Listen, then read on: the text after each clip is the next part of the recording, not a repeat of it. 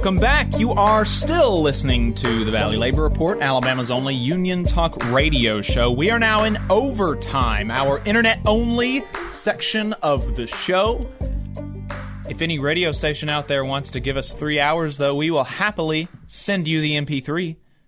Not going to pay for it, though. You got to give it to us for free. I mean, the deal. we're offering up quality content here. Quality content. Um, you know, you listen to the talk radio around here, so I mean, you have a better Our- sense of the quality comparison. the quality of our program for is at least as good as theater you know as a as an entertainment product it is at least as good as anything else that these conservative millionaire funded right-wing ho- hosts put out at least i i posit it's better but it is at least on an entertainment value as good. And we do this not as our jobs. So That's true. give us uh, give us lots of money. Big unions with big PACs that spend hundreds of millions of dollars. Look, look. Okay, here's what. Here's here's my offer to you. Um, unions spent 120 million dollars on Obama during like or, or on Hillary Clinton during 2016. Uh, give us A fraction of a fraction. of two that. hundred thousand dollars. Give us two hundred thousand dollars, and we will have the best labor media program five days a week in the country. That's our that's our offer. Standing offer anytime. Uh, we've got some good stuff though. Uh, we're going to be breaking down Max's debate on the Hills Rising, and then we're going to be talking to Steven Greenhouse, former labor reporter for the in New York Times, still a labor reporter. But let's get started with Max's debate on Rising, because that's that's a lot of fun, and I enjoyed it. So, friend of the show, Maximillian Alvarez, was on the Hills Rising last week. In what, uh, from what I can gather, and and uh, Max is in the chat, um, just waiting to be complimented. So if if you have a if you've got a correction, then feel free to offer it. But from what I can gather, this was just supposed to be a conversation about the the pros and cons of California's new healthcare plan and rebates to Californians it did not seem like from Max's reaction that this was supposed to be about undocumented immigrants, but it tur- that's what it turned into. Um, and the conservative Newsweek contributor that Max was on the panel with opened first when asked about like, do you support these things from California, saying uh, I'd have to look into it. when asked if she would support it, which, like, did she not know that she was going to be uh, talking about that? You know, like usually on these shows, you get a sort of, a sort of, you know, like, okay, this is what you're going to be talking about. And so the first thing out of her mouth was like, I'll have to look into it. And that was just very odd to me. Um, but she did that before immediately pointing the finger at undocumented immigrants. So let's take a listen to what she opened with. you know, I'm not opposed to states using their excess funds to actually support and undergird the citizens, considering uh, in general and considering the times uh, we are in right now. I'm curious about the extent to which these funds will be provided to uh, undocumented migrants and illegal aliens and the uh, impact that that could have on uh, citizens and taxpayers overall. Uh, just can we acknowledge for a second, like the weird psychology that you've got to have for the first thing that you think of when you hear folks in California are going to get some relief from inflation. Literally, the first thing on your mind is, I hope them damn illegals don't get it. Yeah. I mean, th- that's just that that is a weird psychology, right? That's a weird thing to think. It's very American. So Max points this out, saying, you know, that if we want to be concerned about freeloading, despite all of the evidence that we've got that undocumented undocumented folks do contribute to society, that they do pay taxes, um, they build our infrastructure, they provide, uh, you know, they they do necessary labor on farms, all of these things. You know, despite all the evidence that we've got that they do contribute to society, uh, that even if we stipulate that they don't, like on a net, they're a drain, Like even let's just stipulate that there are better way there are better places to look if we want to, you know, stop some holes, you know, in the in, in, in the bathtub, so to speak. Let's listen to what he how he responded. Two things that I would say. One, uh, I don't know how this quickly became a conversation about um, you know illegal immigration. All I would say is that you know what I think defines you know like me more as a leftist is that I am always looking to punch up, not punch down. Punching down at illegal immigrants, undocumented folks, is a tried and tested method to get working people to see one another as the enemy instead of looking at the very obvious bandits who are ripping us off. Whatever you know you are saying like whatever uh, freeloading um, the right says is happening on account of undocumented migrants pales in comparison to the the amount of money that corporations and the wealthy get to steal from the public coffers and stash in their pockets. It's not even close. So unless we're talking about that, the whole like you know, oh, is this going to go to undocumented folks is an absolute BS point. Also, undocumented folks pay taxes, so let's shut up about that crap. now, I love it. love it. Way now, to go, Max. In the interest of fairness, though, the Newsweek contributor had a pretty compelling rebuttal. Let's play that. Let's keep our eye on the ball. Secondly, no, we I won't. would say. Well, you're wrong. You're making a dumb, bad argument. That's what I would say to any working person who's watching here. They're trying to distract you from the people who are actually or the left. So, like I said, pretty compelling. Uh, calling him hysterical and that's not that's not an adjective I would ever use on Max. Um, you know, listen to a lot of Max's stuff and read his stuff. Hysterical is not a word I would ever come up with. No, it's not.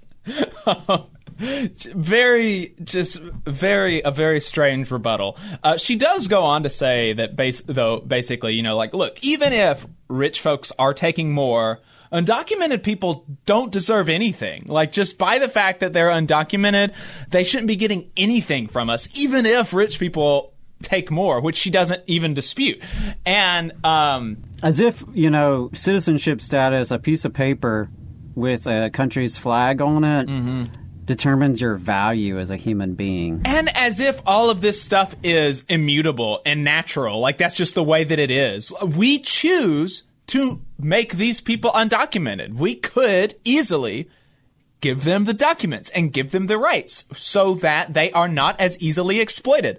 Uh, but she doesn't want to do that. She wants to demonize them.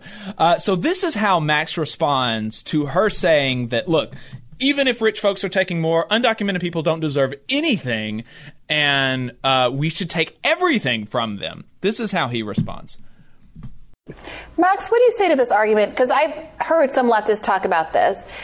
There are debates about the extent to which immigration, undocumented or otherwise, has a negative effect on the American worker, but most the most credible argument to that end is that there is a at the very bottom tier of the American workforce, people who are very marginal marginal and represents a very small fraction of American workers. There is a, a somewhat of a, a negative effect caused by undocumented immigrants. Do you think as a left party, uh, a working class movement, you have to at least acknowledge and, and, have a conversation about that, even if your response to that reality wouldn't be to have draconian immigration policy. It might be, I don't know, a, a different kind of distributive policy. I mean, do you think that the left does itself a disservice by not acknowledging that reality or at least that perception? Yeah, I mean, like, you know, for any issue, if we are pretending it doesn't exist, uh, we are not being, you know, honest and, and trying to actually come to solutions. Here's what I would say to everyone listening don't listen to me, don't listen to anyone on this panel. As I've been saying since I started my podcast years ago, listen to the workers. I've interviewed hundreds and hundreds of them. You can go hear their thoughts on this on my podcast, on the real news, in my book, right? You know, like, and what work the thing i would say is it's actually not that hard working people are smart they're not dumb they know how the bosses pit working people against one another either by unionizing unionized workers against non unionized workers, citizens against non citizens, black workers against white workers, right? They have been dividing and conquering us for as long as this country has existed and even before that. And here's the hopeful thing is that if you have the honest conversation that we're talking about having here, which it is wrong to presume that people aren't having that, labor's been having this conversation for a long time. Mm-hmm. And if you actually look at unions like Laborers' Local 79 in New York, they are showing the path forward. They are unionized citizen workers who are currently standing up for undocumented workers who are being exploited and taken advantage of by union busting contractors in the city. They are going to bat for them. They even created a fund to make sure that undocumented workers could recoup, you know, benefits that the rest of us were able to during the pandemic, um, but undocumented workers were not because they know when you know the business class and you know right wing and liberal politicians who champion them target immigration as the issue uh, hurting workers and suppressing wages. Working people know that what that means is that they do not want to stop illegal immigration. They want to enshrine a permanent class a permanent underclass of undocumented workers that they can constantly exploit. If you look at the data if you look at the research that is what happens. Even under Trump's regime They did not like really push out uh, the 10 million plus undocumented workers who are already here. They just made it harder for those workers to speak up on the job. They made it easier for bosses to exploit them, and they made it easier for companies and businesses to undercut other workers by relying on undocumented workers. So there is a left argument to this. It's being had. Look to the workers, look to organized labor. They're providing the path forward. It is not our job to to punch down and blame the, the, the ways the ruling mm. class mm. is ripping all of us off on undocumented workers who are just trying to get by like the rest of us. I will uh, not. I have no patience for that. Be we here. Cannot, here, Max really goes methodically through the arguments that conservative pundits have against solidarity with undocumented immigrants. Can the presence of undocumented workers harm documented workers? Like, of course it can. The effect is marginal from it. Any any kind of research that's been done into this, it shows that the effect is generally pretty marginal. And but there are better ways to rectify that, namely by giving them rights and helping them to organize. He also points out that labor has been in this conversation for a long time, and labor has actually moved pretty significantly. A hundred years ago, it was very anti-immigrant through struggle, through um, conversations with other undocumented workers, debates in union halls. Labor has come to the position that doing the boss's job, attacking other working people is not good for us. It's not a good use of our energy. The best use of our energy is building solidarity, building communion, building community to be able to fight the boss. That's what labor has. This is the position that labor has come to basically globally across the world. This is the position of organized labor as opposed to a reactionary anti immigrant position because we've seen the reality of how it affects working people. He also points out how actually having undocumented immigrants is beneficial for bosses like Trump, which is why folks like that will stoke division and resentment without actually offering any solution. Without actually, without actually moving forward or, or, or moving forward very little on any sort of solution. Because we still have undocumented immigrants in this country they still have, and they have even less rights than they did before because of the Trump administration and Biden and the Biden administration's continuation of Trump era policies. And that lack of rights makes them more easily exploitable. Because when you have when when when your boss instead of it's already incredibly difficult to organize, right? It's already incredibly difficult to organize, even as just a normal worker. You know, as just somebody who who the worst that can happen to you is you get fired. That's a really big that's a really big deal. Now, what if the worst that can happen to you is you get deported, potentially from the only country that you've ever known to a country where you don't speak the language? Right. And perhaps your entire family as well. You get torn away from your family. That is a much bigger that's a much bigger consequence. And so having these uh, these rights denied undocumented denied to undocumented people is bad for them obviously but it's bad for us because they're more easily exploitable and it is easier to make them work for next to nothing. It's easier to make them work for no health care, for no benefits, for no retirement, for no workplace protections. And when that happens, when we have lots of workplaces with these terrible working conditions, that does, to a certain extent, bring the standard down for everybody. But the answer to that is not to attack these people. The answer to that is to give these people rights and organize with them to make everybody's life better. That's obviously the answer. Uh, this was her closing argument, though.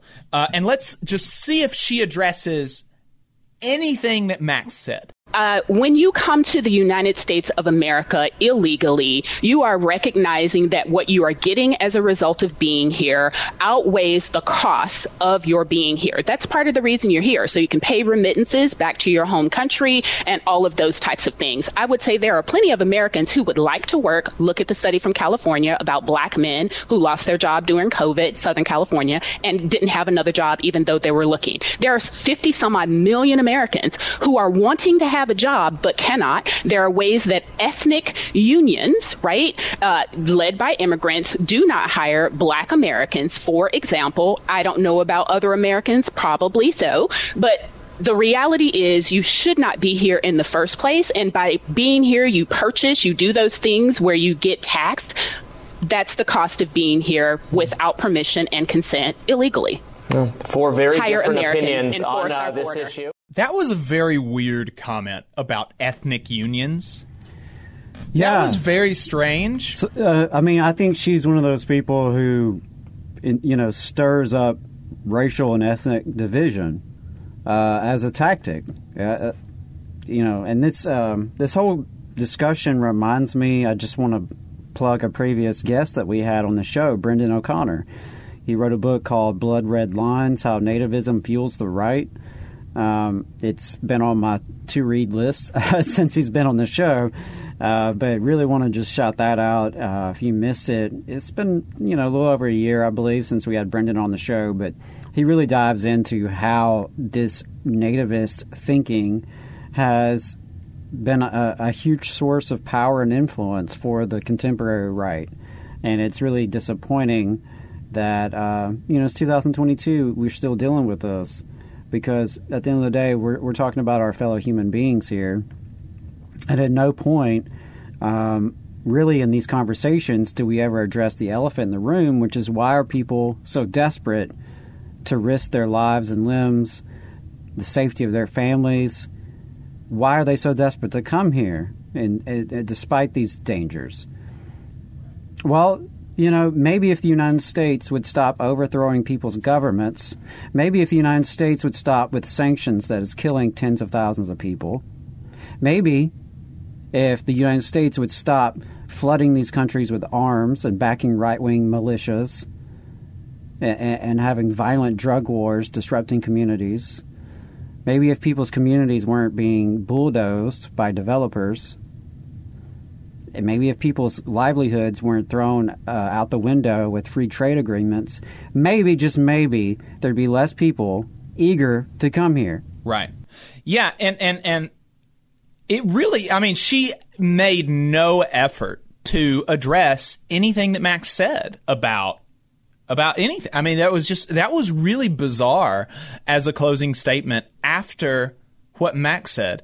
Um so yeah, Oh, and Max gave a real life example of- of, a union, not an ethnic union, uh, a multi ethnic union uh, that believes in multi ethnic solidarity. That was super weird. That was a super weird comment. And like the way that she said ethnic, now I'm getting a bit like psychoanalytical and, and maybe that's not warranted.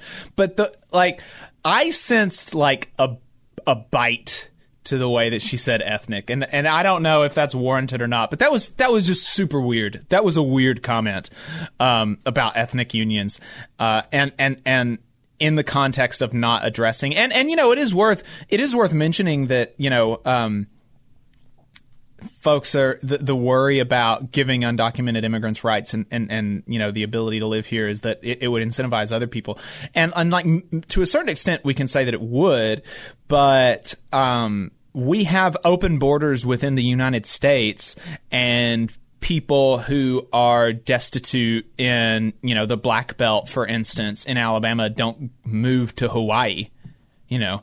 And Hawaii is kind of like the idyllic thing, and there's nothing stopping them from moving to Hawaii. Except, theoretically, you know, right? theoretically, yeah. yeah. And and so why would it be any different for you know people in, in Guatemala or Honduras?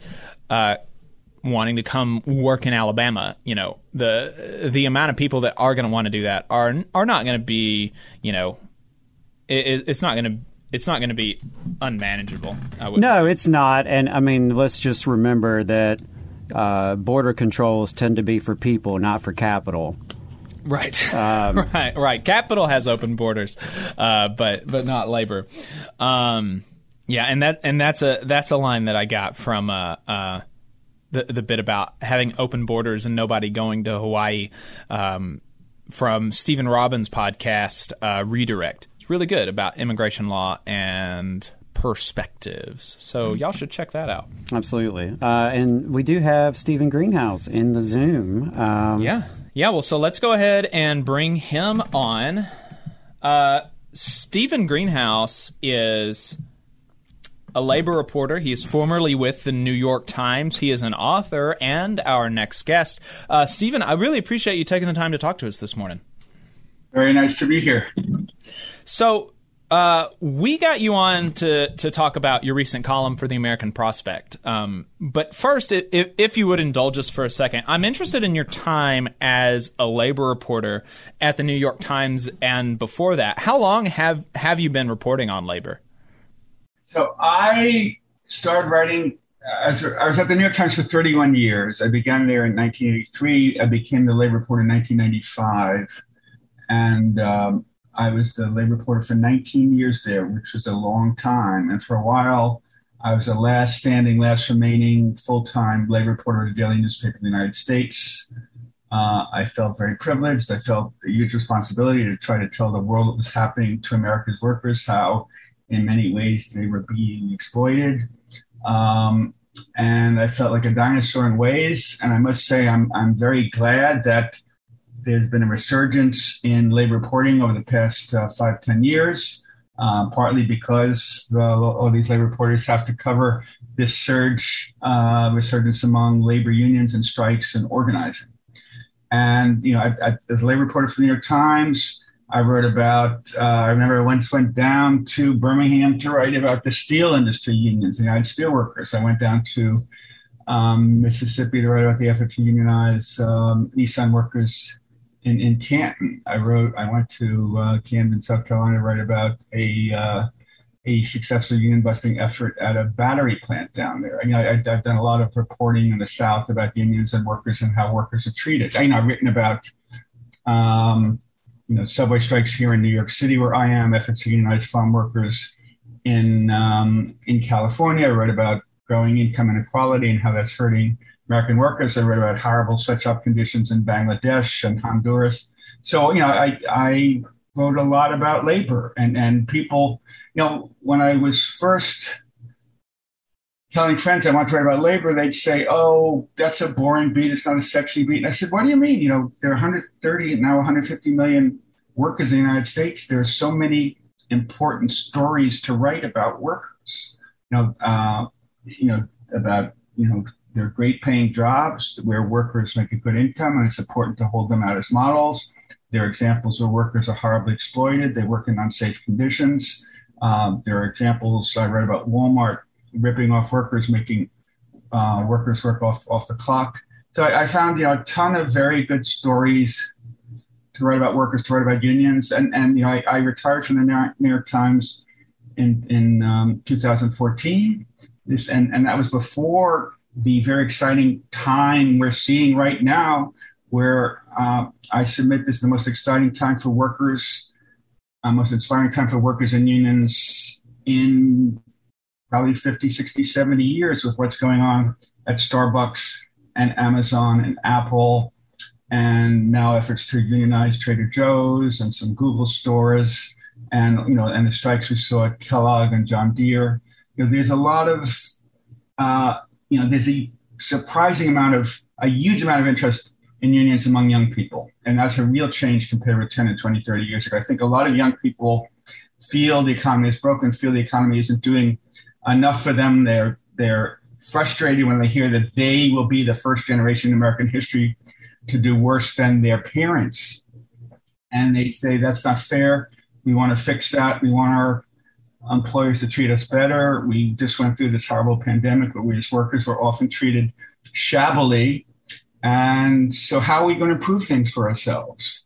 You know, we all can't get graduate degrees and go to MIT or go to Stanford or go to Harvard. You know, uh, one way they one handy way, one available way to improve things for themselves and their coworkers is to form a union. And I think that's what we've been seeing.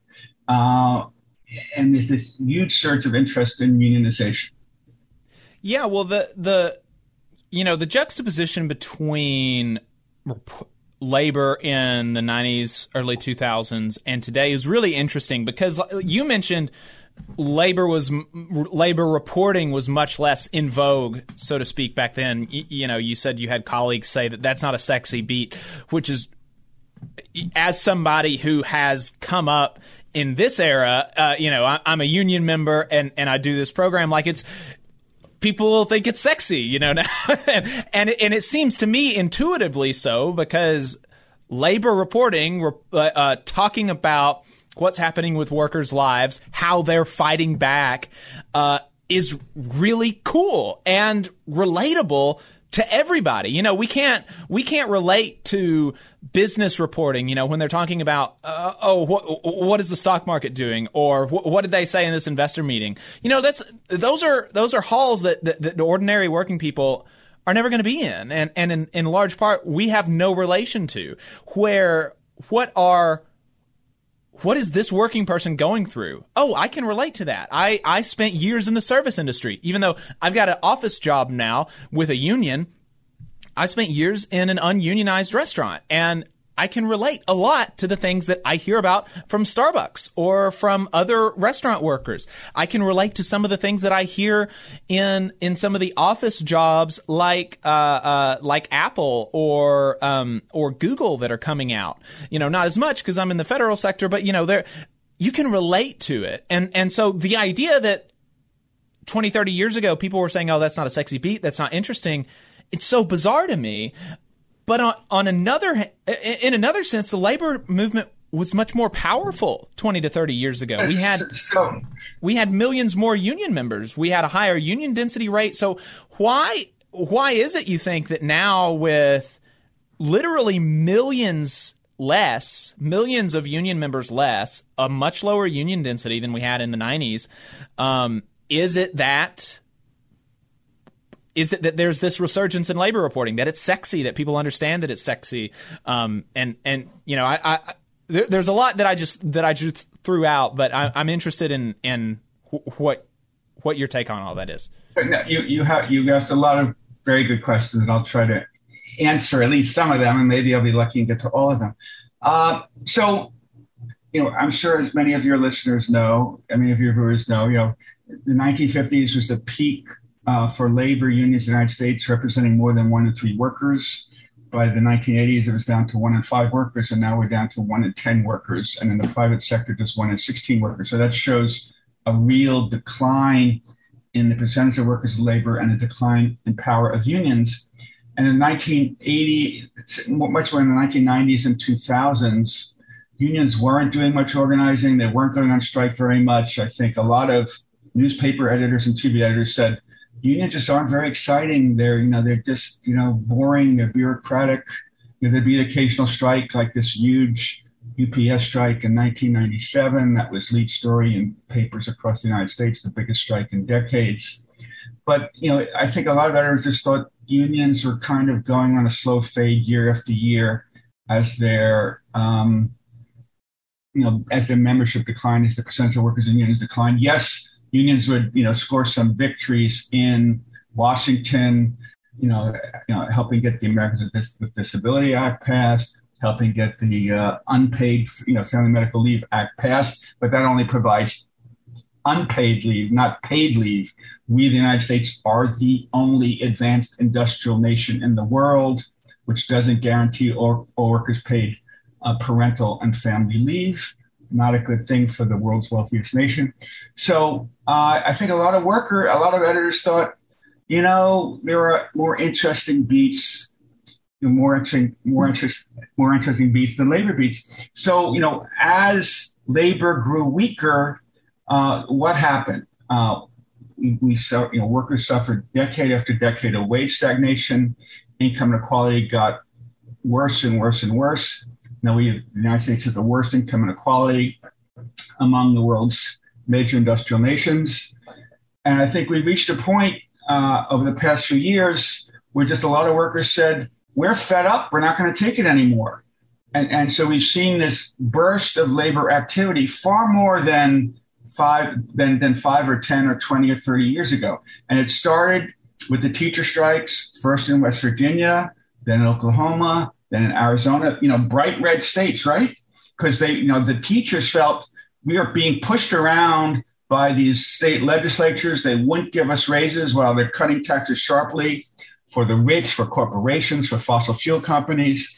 And, and they said this isn't fair. So they went on strike. So that was really began this surge of workers flexing their muscles and saying, we're not going to take it anymore. Then came the pandemic. And, you know, pandemic was horrible for the whole nation, but I think especially for frontline workers, for essential workers like, like Starbucks workers, like you had to report to work every day and, and you risked your life going to work, whether taking the subway or bus, maybe. You risk your life facing customers. You risk your life working a few feet from uh, your coworkers. You know, ditto in McDonald's, ditto in meatpacking work, meatpacking plants, ditto if you're a bus driver or a subway conductor. And a lot of workers felt, I am sticking my neck out, risking my life day after day after day, and I'm getting a raise of 2% while the CEO is getting a raise of 2 million or 4 million or 6 million. And, and while they're working safely from home, and I put my neck on the line on the front line every day.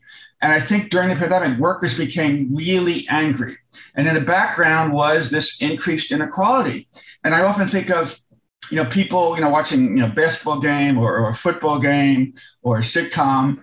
And, you know, in the background are the ads like buy a Mercedes Benz, buy a BMW, go on this cruise line trip to Europe. And people are saying, you know, I can hardly, you know, buy a beater. I can hardly buy a used car. And like, you know, there's something wrong that I'm working my ass off on a job or two jobs or three jobs and I can't begin to afford what, what the wealthy can, and that our economy is broken. It doesn't afford give us enough opportunity.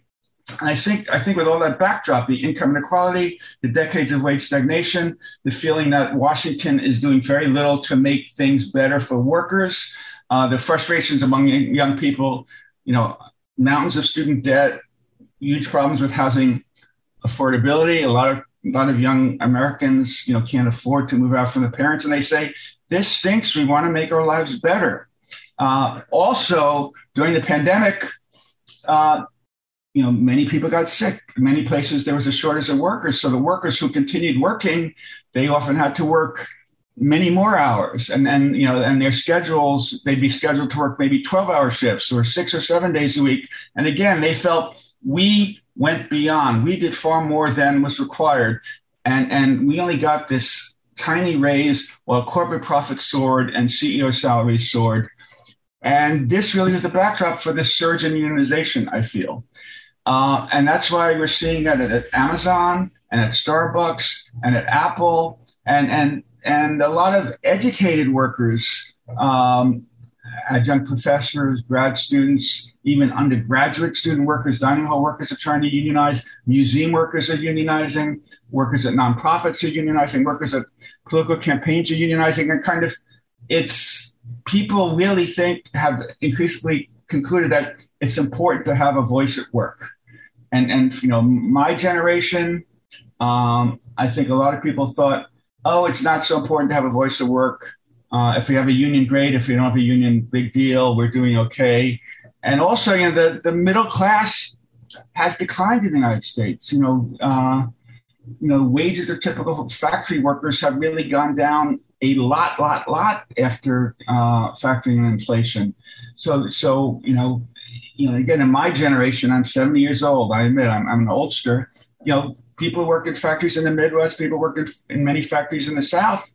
They made a good living, but now, if you go to work at a at a factory in the Midwest or in the South, you know, the wages after inflation are probably 20, 30, 40, 50% less than they were 30 years ago. So, so workers are saying, we're not getting a fair deal.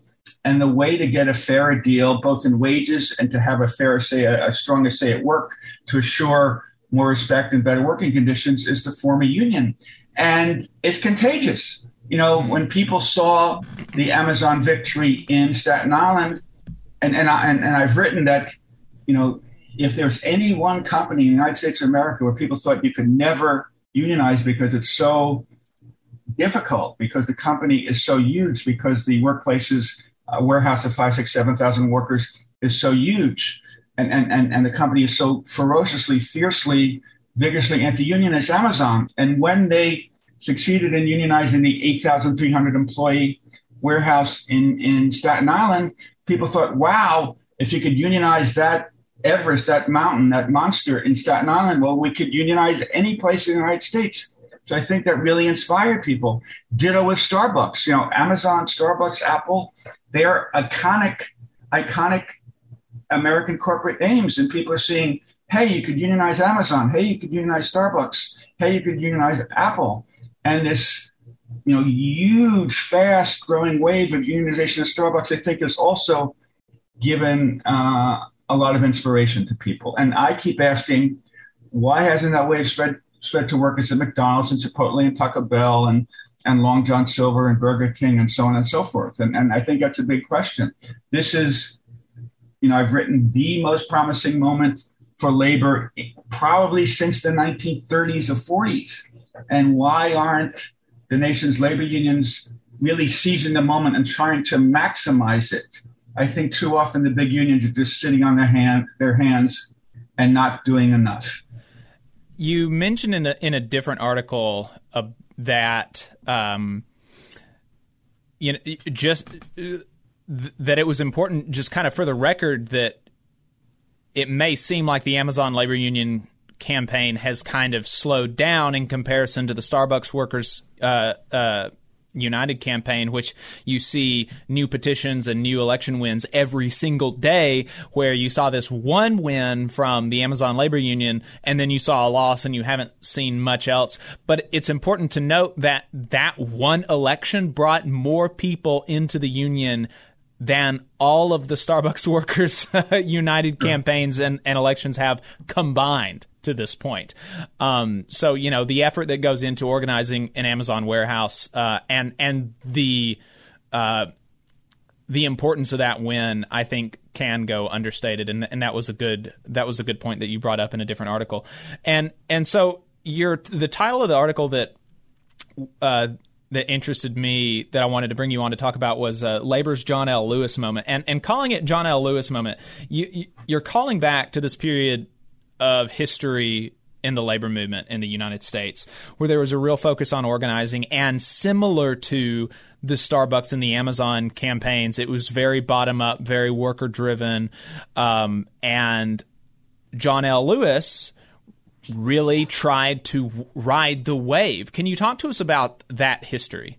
Sure, sure. So you know there are two great John Lewis's. The great John Lewis, you know, from from the South, who was the you know very courageous civil rights leader. Then there was a famous labor leader, one of you know perhaps the nation's most famous labor leader in the 1930s, John L. Lewis, who headed the United Mine Workers. And at the time, the Mine Workers Union was by far the biggest, strongest, richest union in the United States. You know, concentrated in Kentucky and West Virginia, and Alabama, Pennsylvania. And so in the 1930s, you know, part you know there was the depression going on, but there was also a lot of manufacturing going on. Know, Henry Ford had really developed mass production uh, in the decades before. So in the 1930s, there were more large factories being created, you know, with thousands, you know, thousands of workers together, and many of them felt that wages were lousy. So, uh, you know, traditionally, you know, American unions, there'd be a carpenters union and a machinery workers union and a plumbers union, and they'd unionize in craft by craft by craft by craft. So in the 1930s, there was this movement to like try to unionize these whole big Ford or Chrysler United States Steel uh, factories that had 5,000, 7,000 workers and like, and have all 5,000 workers in one union. You know, not a union for the plumbers, not a union for the carpenters, not a f- union for the millwrights, the fixing machines. So, you know, John Lewis, the head of the mine workers, said that's a great idea. We should back these this big one union for all effort, wall to wall unionization effort. You know, at the auto plants, at the steel plants, at the machinery plants, at the rubber plants. But the American Federation of Labor said, no, we don't like that. These are not skilled workers. We generally only unionize skilled workers. And we don't, we hate this idea of having a wall to wall union with all 5,000 people in a GM, a Ford plant, in a union. So basically, you know, John Lewis said, you guys are, and they were guys then, let's face it, you know, you folks are missing the moment. Uh, you know, if, you know, to really have the union movement grow, to keep it strong, you know, we have to back this effort of wall to wall unionization in the mass production industries.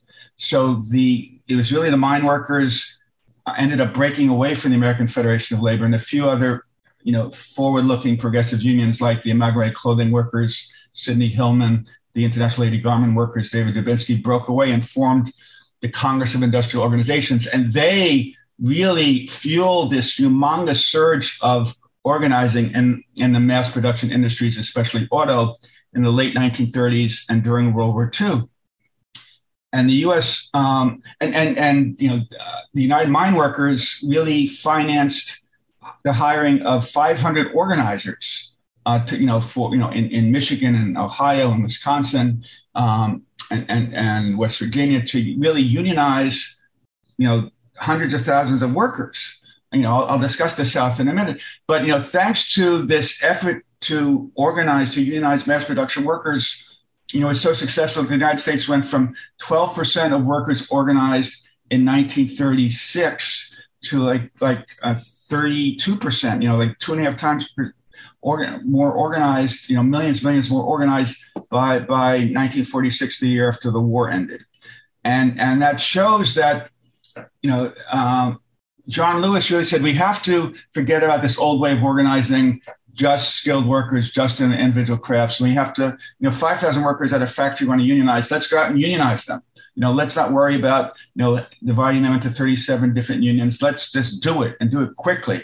And there was this surge of, of unionization, especially by sit down strikes with the famous Flint sit down strike of 1936 and 37. In my book, Beaten Down, Worked Up, I write at length about how the Flint sit down strike was the most important, most influential, most inspiring strike of the 20th century because workers won against what was the nation's largest company. And at the time, General Motors was a fiercely anti union company. And once the Flint sit down strikers won their seven week strike, you know, after striking in, in, in you know throughout the winter and in, in, bitter cold, once they were able to win a union against the iconic company General Motors, and General Motors was you know the Amazon and Walmart put together of its day. You know, once they won at General Motors, that inspired workers at so many other places, and and there was just a huge surge of unionization at, at factories and store retail stores across the, the nation. And and I keep thinking like the, the successes at Amazon, the successes at Starbucks, they could turn into a much broader surge of unionization. I think the interest, the excitement is there, uh, but the nation's big unions aren't providing the resources, aren't providing the legal advice, aren't providing um, the lawyers that could really cause the Starbucks, Amazon, Apple efforts to spread in, into other companies. And, and you know, as, as Harold Meyerson and I wrote in our American Prospect piece, you know, the percentage of workers in unions in the United States has, you know, kept declining for decades. It's down to just six percent in the private sector.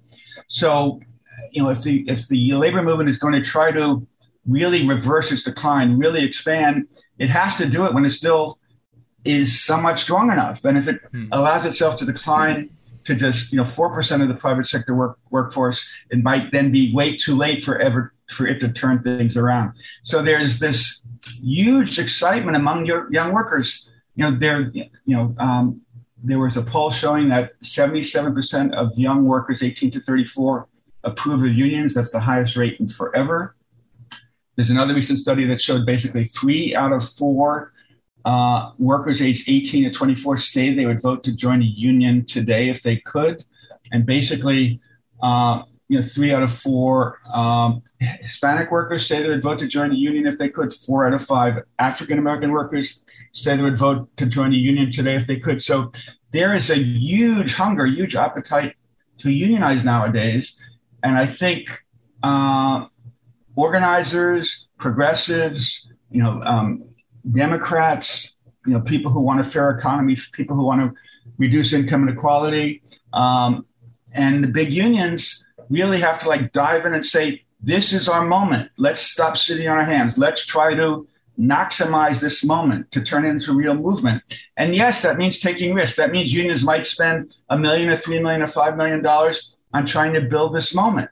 But it's ways now or never. And going back to John L. Lewis, he realized that the labor movement in the 1930s during the Great Depression was kind of stalled. And he realized that if the union movement continues to stall and decline, that means even his mighty union, the mine workers, would end up losing power. So he realized that, you know, for my union, for the mine workers union to remain strong, we need all of labor to grow to, to grow stronger. And I think too many unions now, too many union leaders now think that, oh, my union's doing okay, I'm doing okay, I have a good job, and they don't want to, you know, fight and spend the money and and and you know and and you know battle 15 hours a day you know to build the labor movement because it's hard hard hard work. But you know but if you don't you know if you don't do it you know if not now when? If not now you, if not you who's going to do it? It's great that these young workers are doing it but and and and you know they're, they're somewhat self-sustaining but they need money to spread it you know to send organizers elsewhere to have legal advice to file petitions with the NLRB, and and I, I don't think nearly as nearly enough is being done by the overall labor movement to uh, accelerate this effort. And the money is there to do it. Let's pull up this graphic, Adam, from Jacobin. There was a there was an article in Jacobin by uh, Chris Bohner. Um, now is the time for unions to go on the offensive there was a figure that illustrated that quote union membership declined by over 2 million members since 2000 nearly a 13% decline. Union density uh, the percentage of total workers represented by unions plummeted from 13.5% of the workforce in 2000 to 10.8% in 2020. But over the same period, the net assets of organized labor, the assets minus the debt, grew 153% from 11.5 billion to 29.1 billion. If labor is facing, is facing an existential crisis, it's not reflected in the balance sheet. And that's just, that was amazing to me when I saw that. It, so they're sitting on a lot of money, the leaders of the labor movement are. A lot of these big unions are, and obviously things are going to be different in different unions. But why why is it that they are that that they're just sitting on it? And that, I mean, the fact that you know, I mean, why is there not a a a push to say like, okay, well, we're going to spend everything that is above what we would have had adjusted for population in 2000 and adjusted for inflation, we're going to spend it on organizing. And that would be like, you know, something on the order of $10 billion. We're going to spend $10 billion in the next 10 years on organizing because that's, that's how much extra we have, basically. Why are they not doing that? I'll give you several, several reasons. So I read this book called Beaten Down, Worked Up. I think a lot of labor leaders feel beaten down. You know, they tried to unionize and as I'm sure you've discussed uh, earlier today with Kim Kelly and others, it's very hard to unionize in the United States. The, the uh, playing field is really tilted in favor of management. And look at you know look at Bessemer, Alabama. I mean, yes, the union has you know came very close in the second time around, and it still might pull out a victory once the challenge ballots are counted. But you know, I in my book, I, I you know I explain chapter and verse about why and how it's so tilted in favor of management. So you take a unionization drive, man, you know, management can propagandize workers against the union 24 hours, seven days a week. It could force them to attend anti-union meetings. It, you know, it can grab them one buttonhole them, grab them one on one, say you shouldn't vote for a union. It, you know, it is Amazon. You know, I've written about labor now for you know 27 years. Amazon's the first country, first company I ever heard of, and this was in Bessemer that put uh, posters in the bathroom stalls. You know, telling people they should vote against the unions. You can't even sit on a can in peace. You got to read this anti-union propaganda. So, and, and in break rooms, and, and in lunchrooms, companies show anti-union videos. I once did a big story about the largest employer in the state of Pennsylvania, University of Pittsburgh Medical Center. On every worker's computer, the screensaver was, you know, was anti-union stuff, you know, about how bad unions are. So on one hand, you know, companies can just flood their workers with anti-union stuff, whereas under American law, under, under a decision by our very pro-business Supreme Court, companies have the right to totally ban union organizers from setting foot on company property. They can't even, in the case where they said it was illegal for, that it was legal for companies to ban workers, uh, an organizer went on company property to put some flyers on, on cars, car windshields in the parking lot. And the company said, and, and, and um, the Supreme Court said the company has the right to ban that. We got to put, we got to protect property rights. Forget about workers' associational rights you know employers' property rights or some. So I think a lot of union leaders say it's you know we've tried unionizing, we've lost too many times, it costs a lot of money, it's just too hard, I'm too beaten down, I'm not going to try it. I think that's one thing. Second, I think a lot of union leaders worry that hey, you know, in my union local we have five, you know, we're sitting on say, a treasury of five million dollars. And I could spend a million on that on an organizing drive to try to organize 5,000 workers, and maybe my chances of winning are 56% or 58% to 42%, whatever.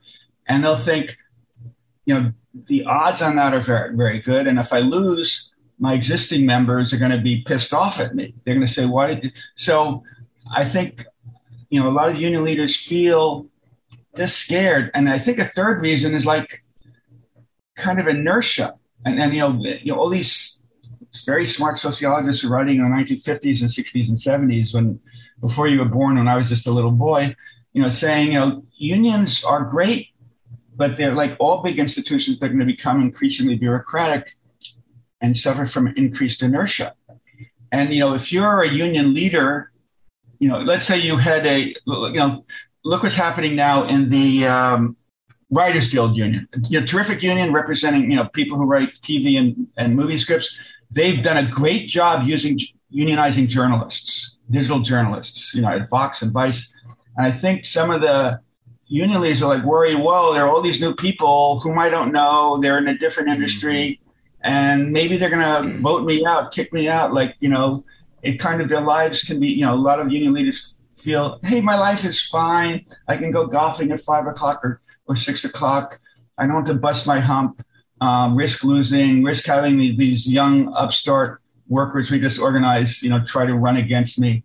So it's, you know, I think there aren't enough incentives within the union movement to encourage, inspire, pressure union leaders to do more organizing. And, and I think there are really structural obstacles in in how unions are set up that make it hard. And it would be great if the AFL-CIO, you know, the the the, the um, larger federation had some incentives or, or, you know coughed up a lot of money or had this big organizing fund to get more unions to organize because now so much of the organizing is like it's up to the individual local leader to do it like you know hey i'd rather you know go see my girlfriend at five o'clock or go golfing at 5.30 or go out you know or very understandably go out to a movie with my kids tonight than you know be you know stand you know, stand, you know, be knocking on doors in Bessemer at eight o'clock trying to persuade workers to organize. Right. Right. Jacob, I was going to and, and, and just and let me just say, and and if it were far easier to unionize, you know, if unions won eighty or ninety percent of the time, you know, if workers could just unionize through card check, we'd see a lot more unionizing because union leaders won't feel wouldn't feel the same inertia. They'd see how much easier it is.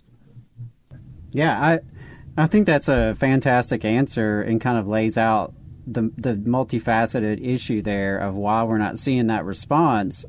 And you know, I think the the you're exactly right. I mean, the very nature of labor unions as institutions over time, the inertia that sets in, the conservatism that sets in in terms of behavior of leadership.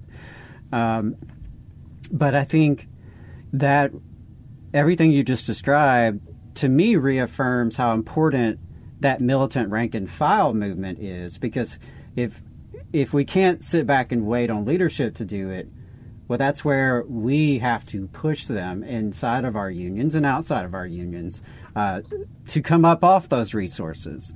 Um, because absolutely. I think i think what's really great about the starbucks effort is like its workers are like doing it themselves. They're getting off their you know uh, you know behinds and saying I can I can do it myself. And like and for their advice you know for to do it they're not relying on outside union staff organizers and, and bless their souls outside union staff organizers. They do good work. They do courageous work. But you know so some baristas you know who unionize in Buffalo some baristas who unionize in in in, in Seattle might you know get on the phone or do a Zoom call with with workers in Arizona or Southern California or or Louisiana or Alabama or Florida and say, this is how we won in Buffalo or Seattle or Boston. These are the tricks. This is the BS you're going to hear from the anti union consultants. This is how you respond to that. This is how you collect signatures. This is how you file with the NLRB. And, and people see we could do it. And I think that's very, very inspiring. And, and it doesn't rely on, you know, this union president to like give a green light. Having said that, you know, the Starbucks unionization effort began in Buffalo in upstate New York. And it was a union leader, you know, the upstate New York head of Workers United, you know, blessed this effort, gave money for this effort, hired one or two professional organizers for the effort. And that's what really got the ball rolling. And, and you know, part of the brilliance of the effort is the lead organizer, Richard Bensinger, kind of said, we're not going to do this relying on paid staff organizers. We're going to try to really turn it into a self-organizing bottom-up effort and it really and, and and that's what it has been. And and you know you know people often say can can uh, you know can workers unionize in in the south? Uh, and i was in in in um, kentucky when uh, no sorry in, in, tennessee when the workers the volkswagen workers voted against unionizing. Um, and but you know in starbucks you know in birmingham you know starbucks workers voted 27 to 1 to unionize in louisville 19 to 5 to unionize in knoxville uh, 13 4 to unionize. Uh, and, and you know it just it shows that you can unionize in the south. You know one of the things that most surprised me you know in alabama in south carolina often considered the most anti-union state in the country. The workers you know in anderson south carolina voted 18 to 0 to unionize. So this kind of puts the lie to the idea that workers in the South can't unionize. It is, though, often harder in the South because, unlike New York, for instance, or unlike Washington State, for instance, or unlike California, for instance, or unlike Michigan, for instance, in the, in the South and in Alabama and in Mississippi, you know, the politicians are going to fight very hard against unionization effort. Whereas in New York and Staten Island, politicians very much supported the Amazon unionization drive. And, um, you know, here in New York, you know, a lot of people have uncles, aunts, cousins, you know, who've been in unions and they could talk about the great health benefits of unions or the great pensions in unions. But in states like North Carolina, South Carolina, we're just, you know, two, three, four percent of workers run unions. Many workers don't have any aunts, uncles, fathers, mothers, cousins in unions, so they don't know the benefits of unions. And and so yeah, that's why it was definitely more of an uphill battle to you know to win at Amazon and Bessemer than than and then in then in Staten Island. I keep thinking, I keep waiting you know, there are very blue cities like Boston and, and Chicago and, and Minneapolis and Seattle and Los Angeles.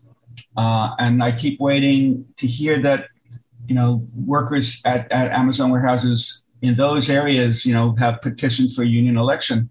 But it's much harder to get, you know, if you have a warehouse with 6,000 workers, it's much harder to get 30% of them to sign cards saying we want a union than it is to get 30% of the 30 workers in the Starbucks right. to sign a petition.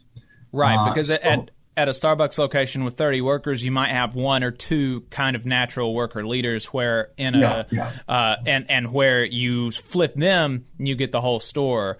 Right, but right, right. the uh, you know at an Amazon warehouse, you're going to have hundreds of worker leaders in different shifts in different departments and so it makes it a lot it makes it a lot more difficult but how, so the let's say that we've you know um, oh and you know, speaking of, of, blue cities, I mean, Birmingham, Bessemer theoretically is supposed to be a blue city. Jefferson County uh, is supposed to be run by Democrats, but the Democrats um, changed the lights for Amazon to make organizing more difficult.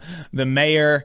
Uh, came out and said, I support the workers who are in favor of unionizing and the ones who are not in favor of unionizing. It's their choice. so, so, you know, theoretically, Birmingham's supposed to be supposed to be real real liberal, but uh, unfortunately, that you know we, we kind of right. shows the lie there. and obviously, being in the South, Jacob and I are born and bred in the South. We've always been here. We know you know how hostile the environment is here to a particular extent.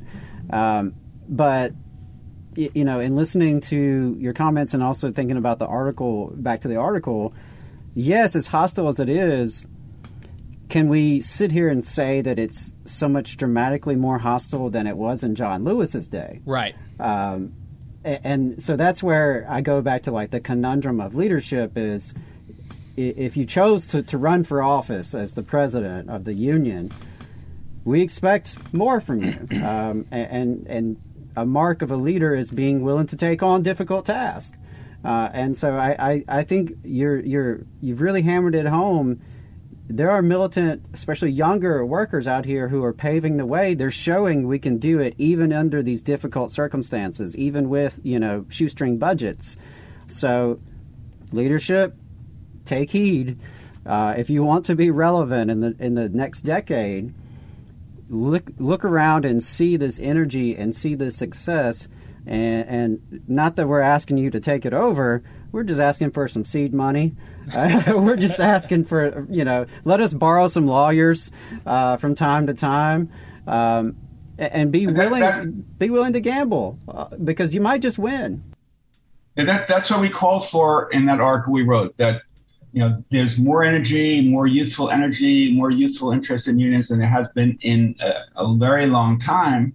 But they need lawyers, they need money. You know, Chris Smalls, who led the unionization drive at Amazon and Staten Island, is a brilliant organizer. But there's just one Chris Smalls, mm-hmm. Mm-hmm. And, and, it's great if he could go to you know the Twin Cities and Boston, Seattle, and and and you know. Uh, the Inland Empire outside Los Angeles, go to San Francisco, you know, go to Baltimore, you know, go, go to blue places and say, this is how you do it. But like, you know, it would be He's great if he, guy. like, he's just one guy, but like he has to like help teach other people to do it. And, and people have to pay for them to go to all these other cities.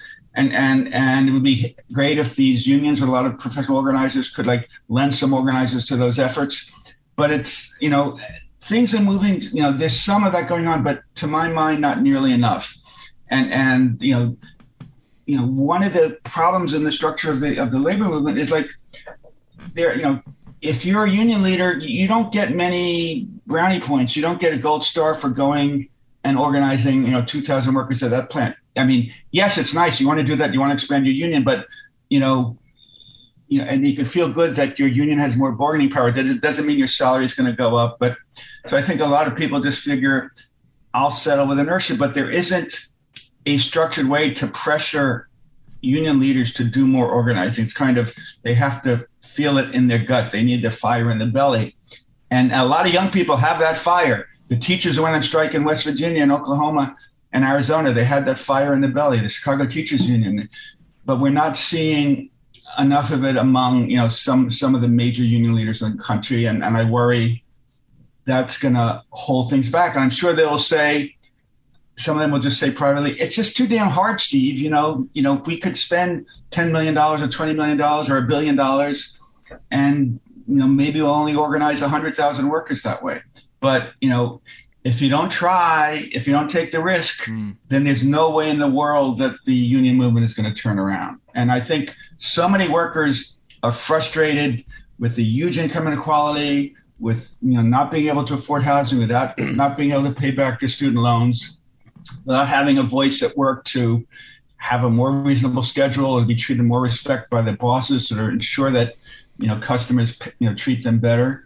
You know i think you know a lot of workers are just frustrated and jazzed and they want to change and they see unions are the way to go one of the one thing that was mentioned that that unions ought ought to start doing, and I don't know if it was in your article or if I heard it some, somewhere else, but that they ought to have organizing funds or, or relief funds for workers who are retaliated against, who are fired, demoted, disciplined for organizing, and and pay their salary while pay you know pay lost wages while they're waiting for the ULP to go through if it is a remotely valid ULP because that would be if you have this program with a you know with like okay you know if you meet these conditions we will pay your lost wages give us your you know last six months of your pay stubs and we'll match it uh, while we're going through the ulp and that will allow those workers to in effect become paid organizers and then after you get your ULP, assuming it's successful, you get the money back. And so that's a really good way to, you know, the, one of the issues with labor law is like, okay, you can say, I've got the right to organize and they can't fire me. It's illegal but they do.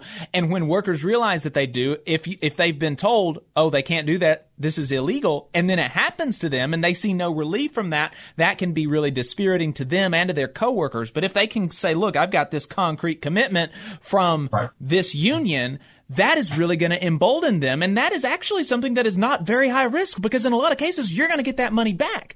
And so, right. you know, in addition to stuff like that, what are some of the other things that this, that an, a, a renewed, uh, expenditures on organizing would look like, and how would how can we structure it like Bensinger did to ensure that there is a focus on rank and file workers, bottom up organizing, that it's not staff run and staff driven, because that can actually be detrimental too if you've got too much of a focus on staff. You know, I've I've heard some organizers uh, tell me that I should join the union because it's like it's like fire insurance, right? And, you know, that's not a very good, it's not a very good uh, not a very good organizing conversation. And so how you know how do we ensure that that you know, what what would some of the programs look like, and how do we structure it in a way that is I, beneficial? Uh, so I think a lot of workers just do not know their rights.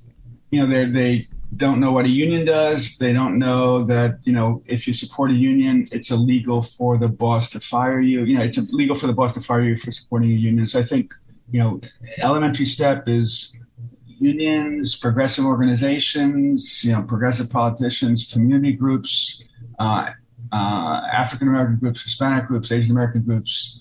Um, uh, you know, veterans groups, whatever, you know, they could like help educate workers like these are your rights. And if you're unhappy with your pay, if you're unhappy with how you're treated, try to form a union and, and you're protected. And this is how to go about it. I think, you know, first step is education. Second, I, as we wrote, there should be the formation of like this nationwide lawyers group that provides emergency voluntary legal services to workers. You know, if you're fired because you support a union, that's illegal, and you're going to need a lawyer to help get your job back.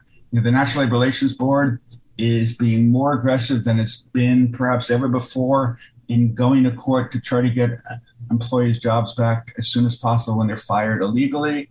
Uh, if you if you get 30% of your workers to sign cards to ask for a union election, you have to fill a lot of paperwork. It will be helpful to have a volunteer lawyer do that.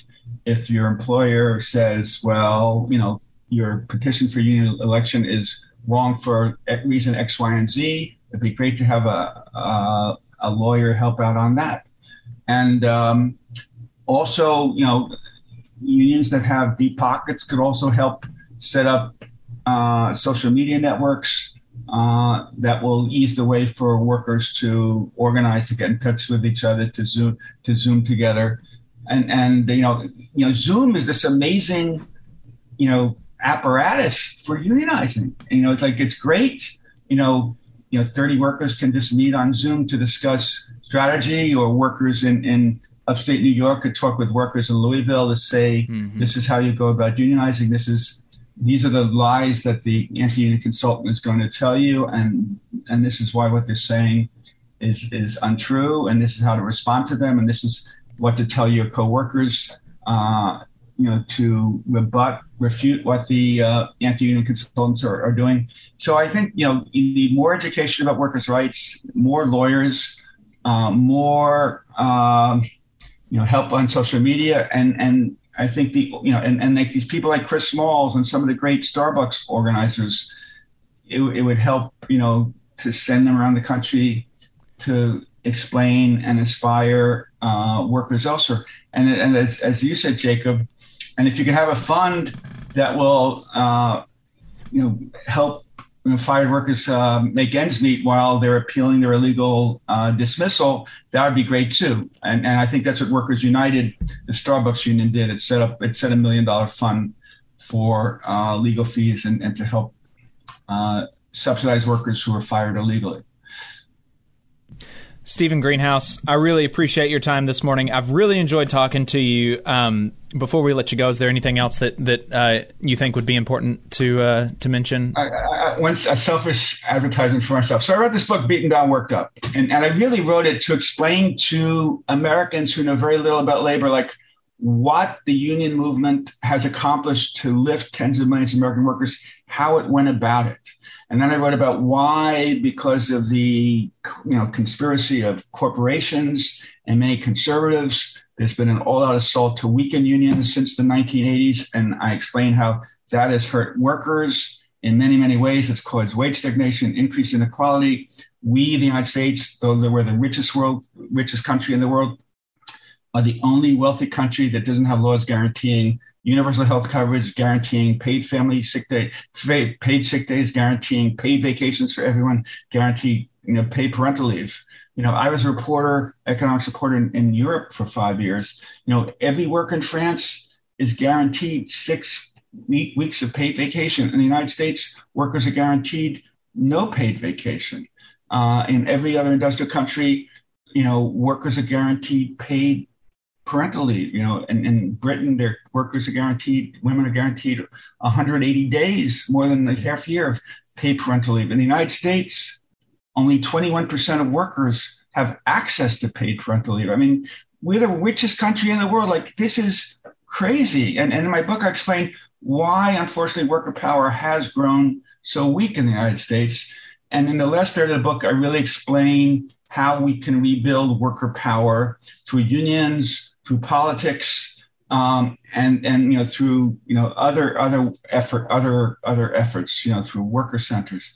And and you know one last thing is and I, I just read this big article recently about how we all know all too well how precarious our democracy has grown with Donald with Donald Trump and, and many Trump supporters willing to you know throw the rules of democracy out the window to keep their man Donald Trump in power, even if he didn't win a majority of the votes. And then I explained how labor unions can play a really quintessential role in preserving our democracy because they can help the small d democracy forces and you know win and and you know they can help people in you know you know help win in Georgia and in Arizona and Michigan and Wisconsin and Pennsylvania where there are still you know, where there's still contested races to preserve our democracy.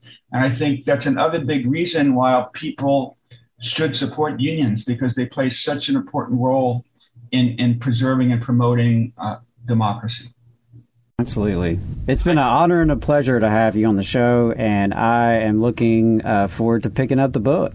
And I did check; it is available at Powell's. You can go to the union that represents uh, the union that represents Powell's workers, ilwulocal5.com slash support and you can click on the Powell's book link there, and 7.5% of your purchase will go towards their strike fund. And, and and the Powell's the Powell's folks said my book was one of the 50 most important books over the past 50 years. So like that was great Hell for yeah. my ego, and that was Awesome. Yeah, that's great. Steven, I really appreciate your time. Thank you so much. Great to be here. Keep Thank well, you. keep up the good work. Appreciate it. All right, folks, that's going to be it for us today on the Valley Labor Report. We appreciate your time, and we'll see you next week. Bye, y'all.